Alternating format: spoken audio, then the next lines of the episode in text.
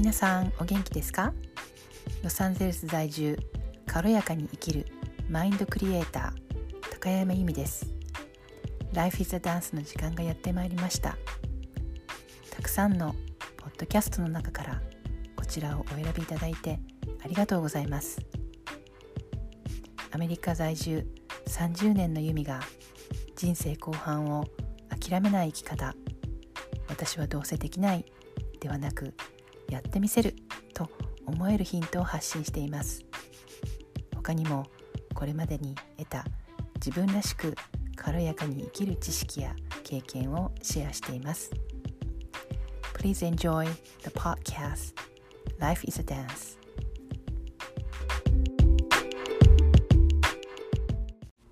皆さんお元気ですか？今日のテーマは生きづらい昭和の人間。ということでお話をしたいと思います。あの昭和ってねやっぱり特別だったと思うんですよ。で私の場合はあの今ちょっと調べてみたら私も平成3年にもアメリカに来てるからほぼ生まれてからあの今まで日本で昭和の時代しか味わってないんですよね。うん、でもうアメリカはそんなねあの西暦であの生きてきてるからもう平成とかも平成何年とか言われてももう全然わからないし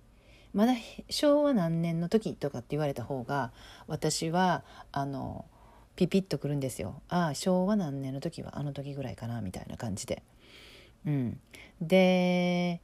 やっぱりね昭和の時代ってあの土の時代じゃないですか。で今は風の時代って言われてますよね。で土の時代ってあの競争が激しかったですよね。本当に。競争とかなんか目に見えるものが重視されてた時代だっていうふうになんか言われてて。で競争とか勝ってなんぼとかね。でもうみんななんか相手はライバルでど根性で生きないといけなかったしほんまにも頑張るとかね努力とかもうコツコツいくでみたいなのがねすごいこうあのぴったりやった時代やったと思うんですよ。あとはなんかこの何やろあの組織とかね縦のつながりとか成功とかね常識とかっていうのがあの土の時代ではこう重きを置かれてた概念やったみたいなんですけど今もこの風の時代もう風っていう聞くだけでなんかふわふわした感じでなんか軽やかでいいなっていう感じなんですけどここで私がなんか思うのはなんか自分らしくとかね自分にアラインしてで競争っていうのはもうなくてもう横のつながり。そんでなんか自由な発想でワクワク感が一番大事みたいなんじゃないですか。であとはなんかまあ情報情報って言ったかな。情報がいるとかね。なんかこの目目に見えないものを重視される、うん、あとはなんかボーダーがないよって。本当にこのジェンダーのことでも本当にそうですよね。こうボーダレス。もうその境目とかそんなもあんまり気にし気にしないじゃないけど、うん、そんな風になっていってるなと思ってて。でそれは頭では分かってるけどなかなかこの昭和のコテコテで生まれ育った人間人間たち。皆さんはどうでしょうか？私はもう完全にこれに入ってるって自分で思ってて。なかなか難しいなって風の時代のそのコンセプトで合わせてあ合わせて生きていくの、うん、でだってもうほんまにもうこういう状態で頑張れ頑張れみたいなみんなライバルやみたいな感じで育てられて生きてきたのにいきなりねみんなライバルちゃうでみたいな。助け合って生きていこうや。まあそれはもちろん助け合ってて生きてきましたよ今までも。でもなんかそういうのがほんまにもライバルっていう意識を本当にもう捨てていくっていうのが風の時代だと思うんですよね。うん、だからなかなかそこにスイッチするのってその変え変えていくのって難しいなって思ってるんです。まあそうそうはいえ私もそういうふうにあのそっちの方の生き方が楽やっていうのは分かってるんですよ。うん、そっちの方の生き方楽っていうかそっちの方がああの個人的にはあの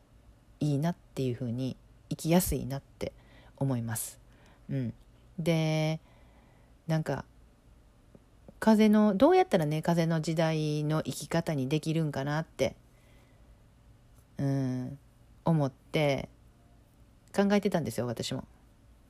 で出てきた答え何やったと思います？皆さん。出てきた答えは瞑想。やっぱりなんかね自分のことを知るってすごい大事だと思うんですよね。であと自分とまあ、つながるというか自分自分とつながるっていうこの抽象的な言葉なんですけどこれを言い換えるとどうなるかな自分があの一体何が好きで自分が一体どんなことを求めててどんなことが嫌いでどういうことを、うん、欲してるのかとかそういうようなことをしっかり自分自身で分かっておく、うん、自分の性質っていうか性格というかそういうのをしっかり自分で分かっておくっていうことが自分とつながるっていうことなのかなと思います。うん、それをしていくことによって、まあ、だんだんこう心も落ち着いてくるっていうか平静になれるこのぐるぐる回る思考を止めるっていうかそういうことができるのかなと思ってて、うん、でまあ私も瞑想ほぼ毎日短いですけどやってます。うん、でやっぱりこうこう平静心の安心とか安定っていうかそういうのがやっぱりこ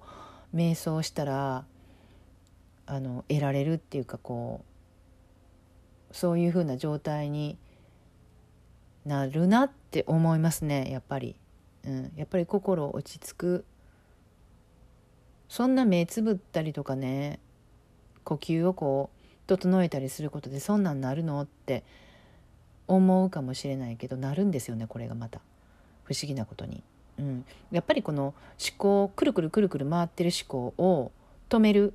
とかその何やったっけえー、っとえー、っと何て言うんでしたっけ？日本語って何やって？英語も思い浮かべへん。日本語も思い浮かべへん。えー、っとえっ、と何やったかな？あのそのあ副交感神経。ごめんなさいね。副交感神経を活発にさせる。かあの交感神経はこうなんていうのかなゴーゴーゴーゴーゴーみたいな感じドゥドゥドゥドゥドゥっていう感じでこうやっていくのにはその交感神経っていうのがあの必要ですけれどもその寝る時には寝る時とかあとリラックスする時に副交感神経っていうのが優位に立ってないと寝れなかったりリラックスできないんですよね。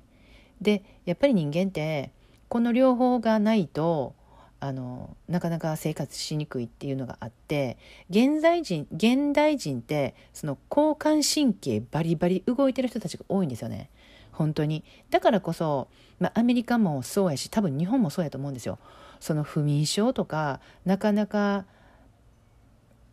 あのぐっすり眠れないとかそういうこう眠ることに関しての問題を持ってる人がすごい多いのはやっぱり副交感神経っていうのがあのあまりこう活動してないっていうことなんですよね。うん、ちょっと話それたけどその瞑想っていうのはそういうようなことにもあのなんていうの働きかけてくれるよっていう話なんですよね。であとその昭和のその人間生きづらいよっていう話にまた戻戻ってその風の時代とそう土の時代でその昭和人間ですよね昭和人間だとやっぱりなんか癖でこのライバルライバル視してしまうっていうかその比較っていうのをやっぱり無意識にしてしまうところってすごいあると思うんですよね。うん、でそれで例えばその今まで私がこう今自然に、まあ、自然じゃない時もあるけど自然に思えるようになってきたとことがあってそれをシェアすると何かっていうと今までやったらねあーなんか例えば比較が始まるとするじゃないですか。比較が始まったとしたらあの人いいなこの人いいなってこうこうモヤモヤがこう始まこう自分の心の心がこうモヤモヤしてくる、うん、なんかこう居心地の悪い感感じがこうしてくるんですよね。うん、でもそれってまあ普通普通まあ普通にあるんですけどそういうようなこそれは昭和的な考え方、うん、またはこの土の時代の考え方であって今度はこの風の時代のこう考え方この昭和人間じゃない考え方でいくとしたらそのあの人のその成功っを見ているっていうことは自分にその可能性を見せてくれてることっていうふうに捉えるとめっちゃ風の時代の考え方なんですよねこれ。うん、でということはあの next is me っていう感じで次は私じゃないっていうふうに思えてワクワクするんですよ 変な話。うん、だからハッピーな人を見てあーなんかいいなあの人がハッピーになるっていうことは次は私か。みたいな。ああいいなこの人ものすごくなんか仲良くこの人とこの人ってすっごい仲いいなということはこの仲のいいこういうような、えー、人たちを見ているということは私にもその状況がやってくるっていうことか。っていうふうに捉える捉えてるんですよ最近私。するとなんかこのあの本当に気持ちも楽ですよね。その土の時代のライバル意識とか比較とか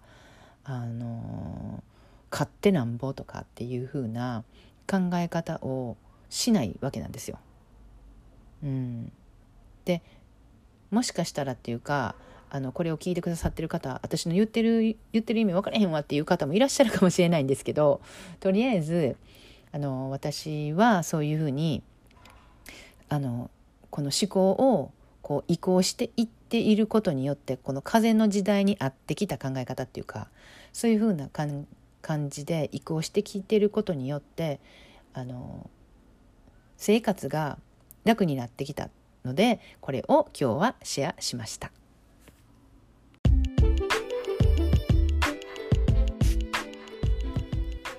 ちらのエピソードを最後まで聞いてくださってありがとうございます。エピソードのご感想やご意見をいただけるととても励みになります。ぜひインスタグラムのダイレクトメッセージまたは E メールでお送りください。アドレスは概要欄をご覧ください。それではまた次のエピソードでぜひお会いしましょう。